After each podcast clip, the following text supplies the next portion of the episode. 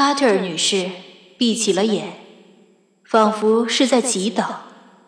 薇拉神经质地扯着一粒乌龟壳纽扣，就连爸爸也呆若木鸡。最后，法官终于开了口：“欢迎继续收听由云宝为您播讲，玛丽娜·刘维卡所著《乌克兰拖拉机简史》。”因为始终无法在两万与两千英镑之间达成协议，所以法院听证会还是如期而至。在听证会上，父亲是否会临时改变主意，而 Valentina 又会有怎样的表演？请听第二十八集：航空式金丝边眼镜。上集，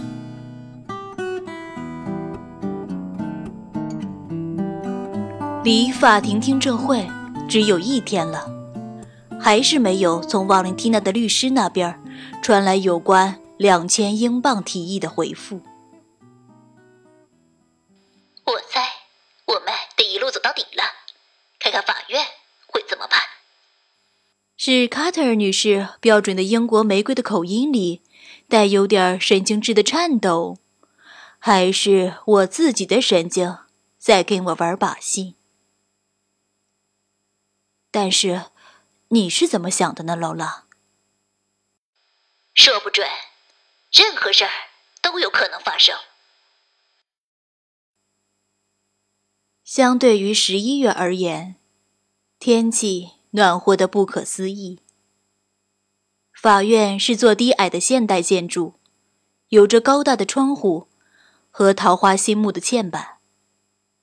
它沐浴在冬日的阳光下，这阳光有种棱角鲜明的水晶般的质感，使得一切都似乎既尖利又虚幻，如同在电影里一般。厚厚的蓝色地毯。消弭了脚步声和说话声。空气是经空调加热过的，有点太暖和了些。还有种上光蜡的味道。就连室内的盆栽植物，都有点绿的过头了，不像是真的似的。薇拉，爸爸，卡特尔女士。还有我，坐在法院外指定给我们使用的很小的等候区域里。薇拉穿了件淡桃色经羊毛皱绸套装，上面缀着乌龟壳制成的扣子。这听上去挺可怕，但看上去却漂亮的令人瞠目。我穿着出席上次听证会时穿的外套和裤子。卡特尔女士穿的是黑西装、白裤子。父亲则穿着他的结婚礼服和同一件白衬衣。从上往下数的第二粒扣子是用黑麻线缝上去的。衬衣最上面的纽扣不见了，领子用一条古怪的芥菜色领带拢在一起。我们全都。紧张的要命。现在来了个戴假发、穿法袍的年轻人，这将是我父亲的出庭律师。卡特尔女士介绍了我们，我们一一握手，而我立即就将他的名字忘得一干二净。他是怎样的一个人呢？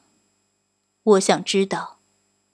这个在我生活中扮演着如此重要角色的年轻人，他在法院的制服下显得默默无闻。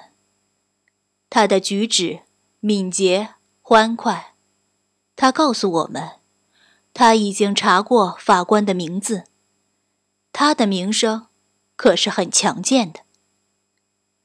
他跟卡特尔女士消失进了里面的房间。薇拉、爸爸和我独自留了下来。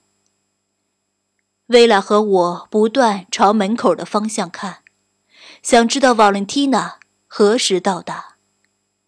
杜波夫昨晚没有回家，今天早上，父亲几乎干脆拒绝前来彼得伯勒。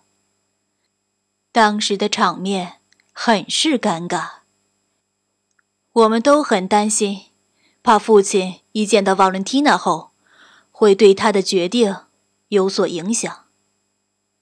薇拉忍受不了紧张的心情，匆匆走到外面去抽烟。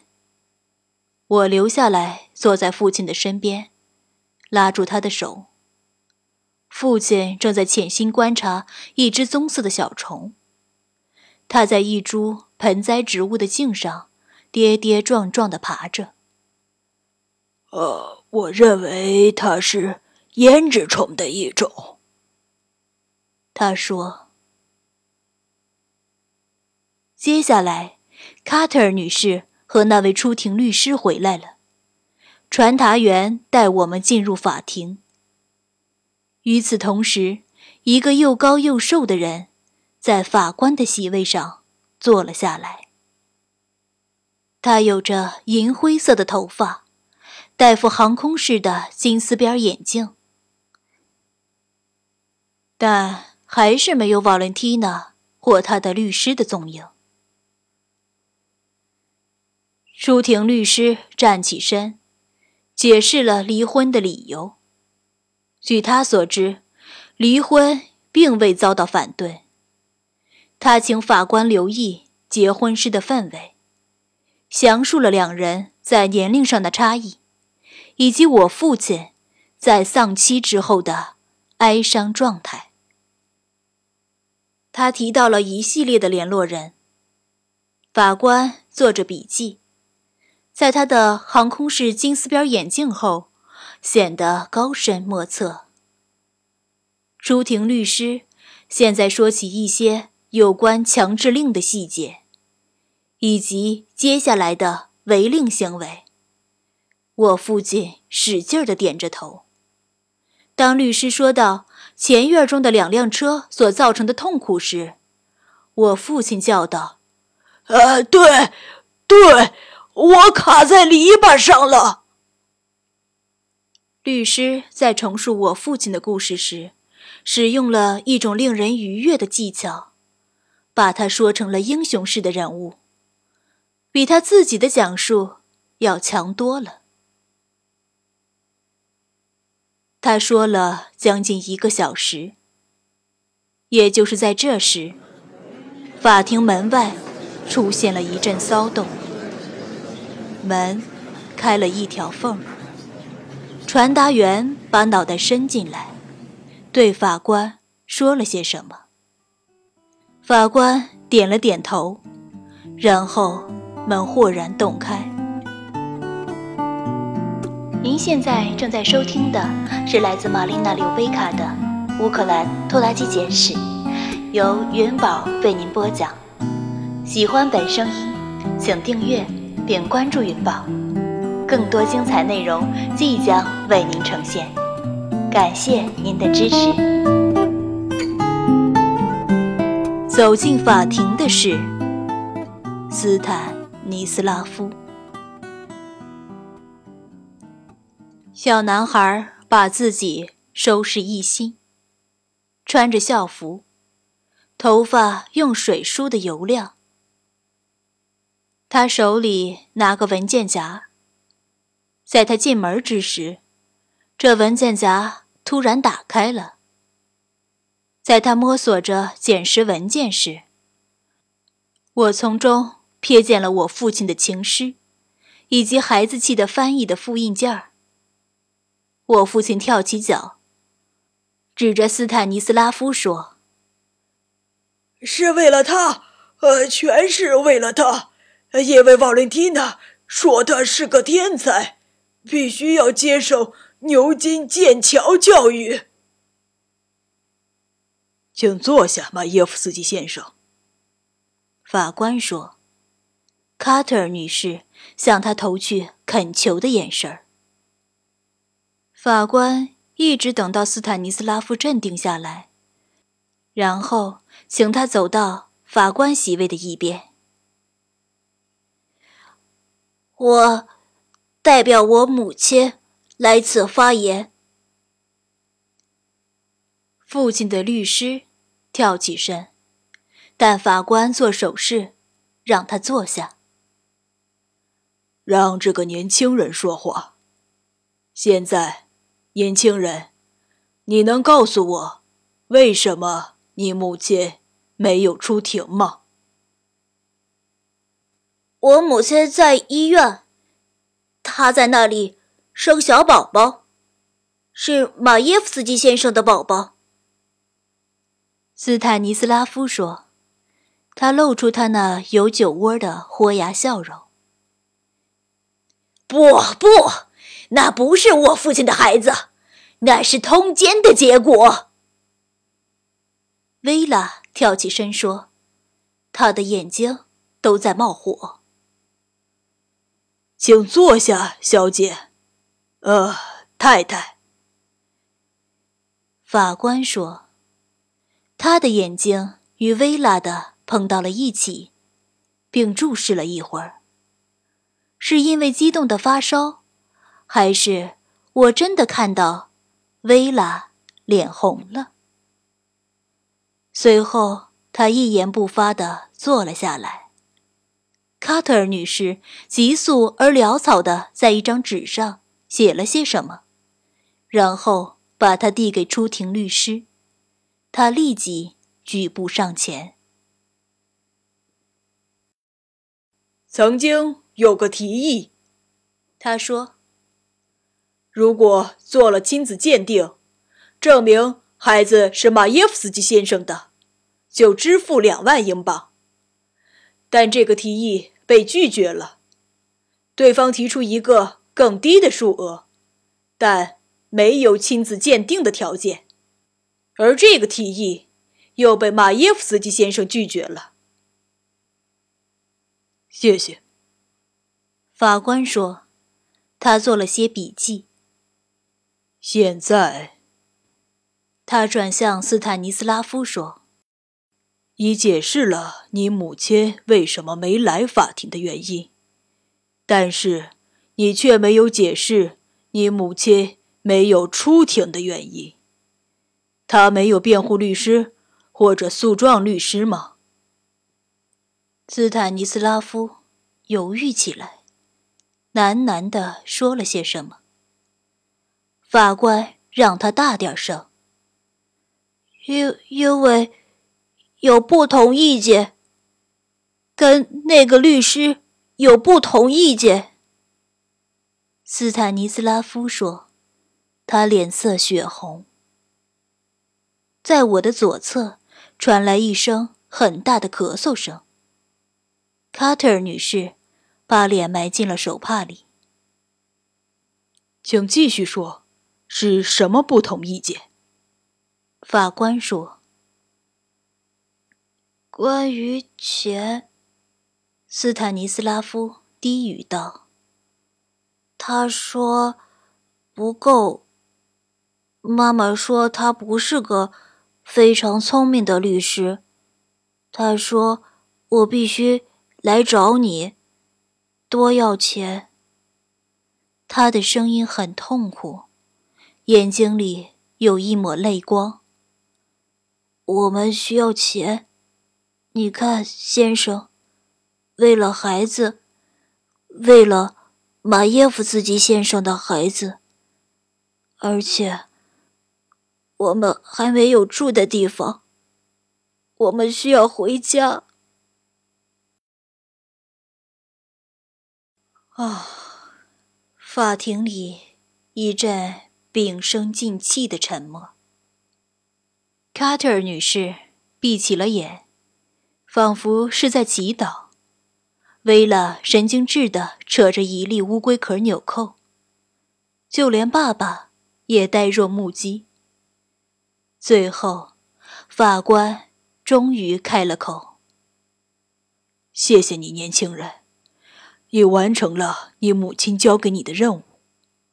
让一个年轻人在法庭上大声说话，不是件容易的事儿。”做得好。现在，去坐下来吧。他转向我们其余的人。我们是否该休庭一小时？那里有一个咖啡机，我相信，在门厅里。薇拉匆匆走出去抽烟。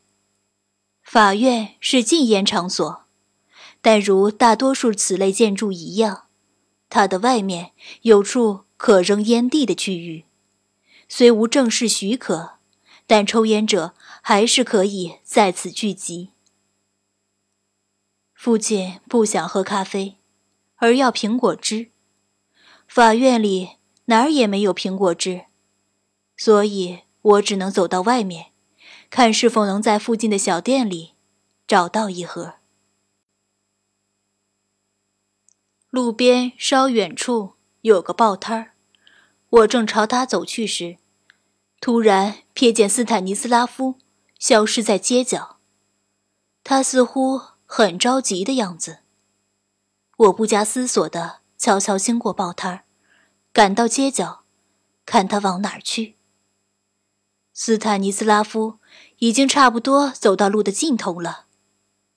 他过了马路左转，径直穿过大教堂周围的场地，我跟了上去。现在我不得不跑步追赶，因为他从我的视线里消失了。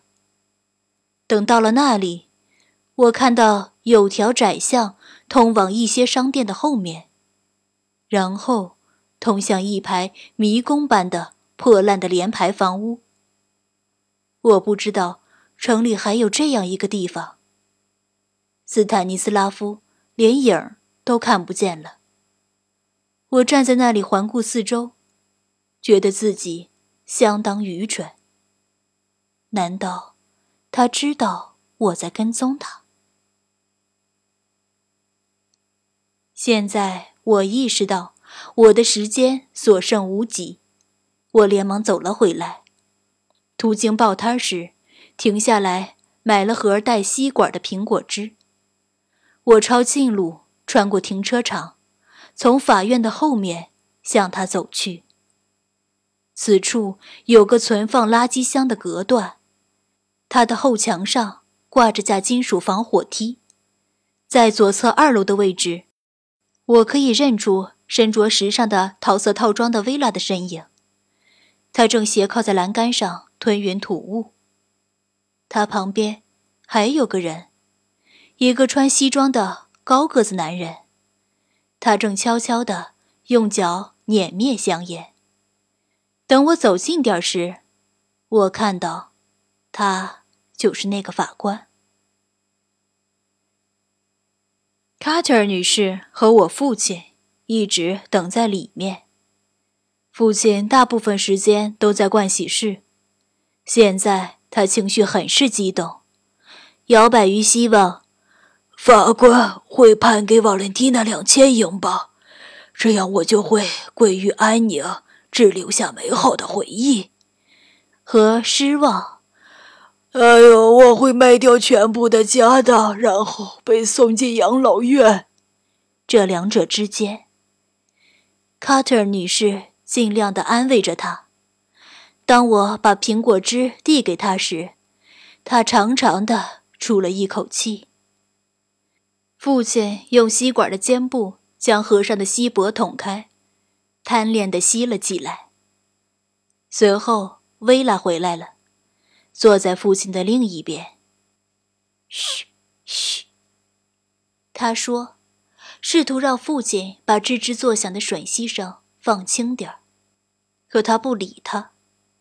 突然，就在最后一刻，斯坦尼斯拉夫上气不接下气地跑了进来，满头大汗。他刚才到底去哪儿了？then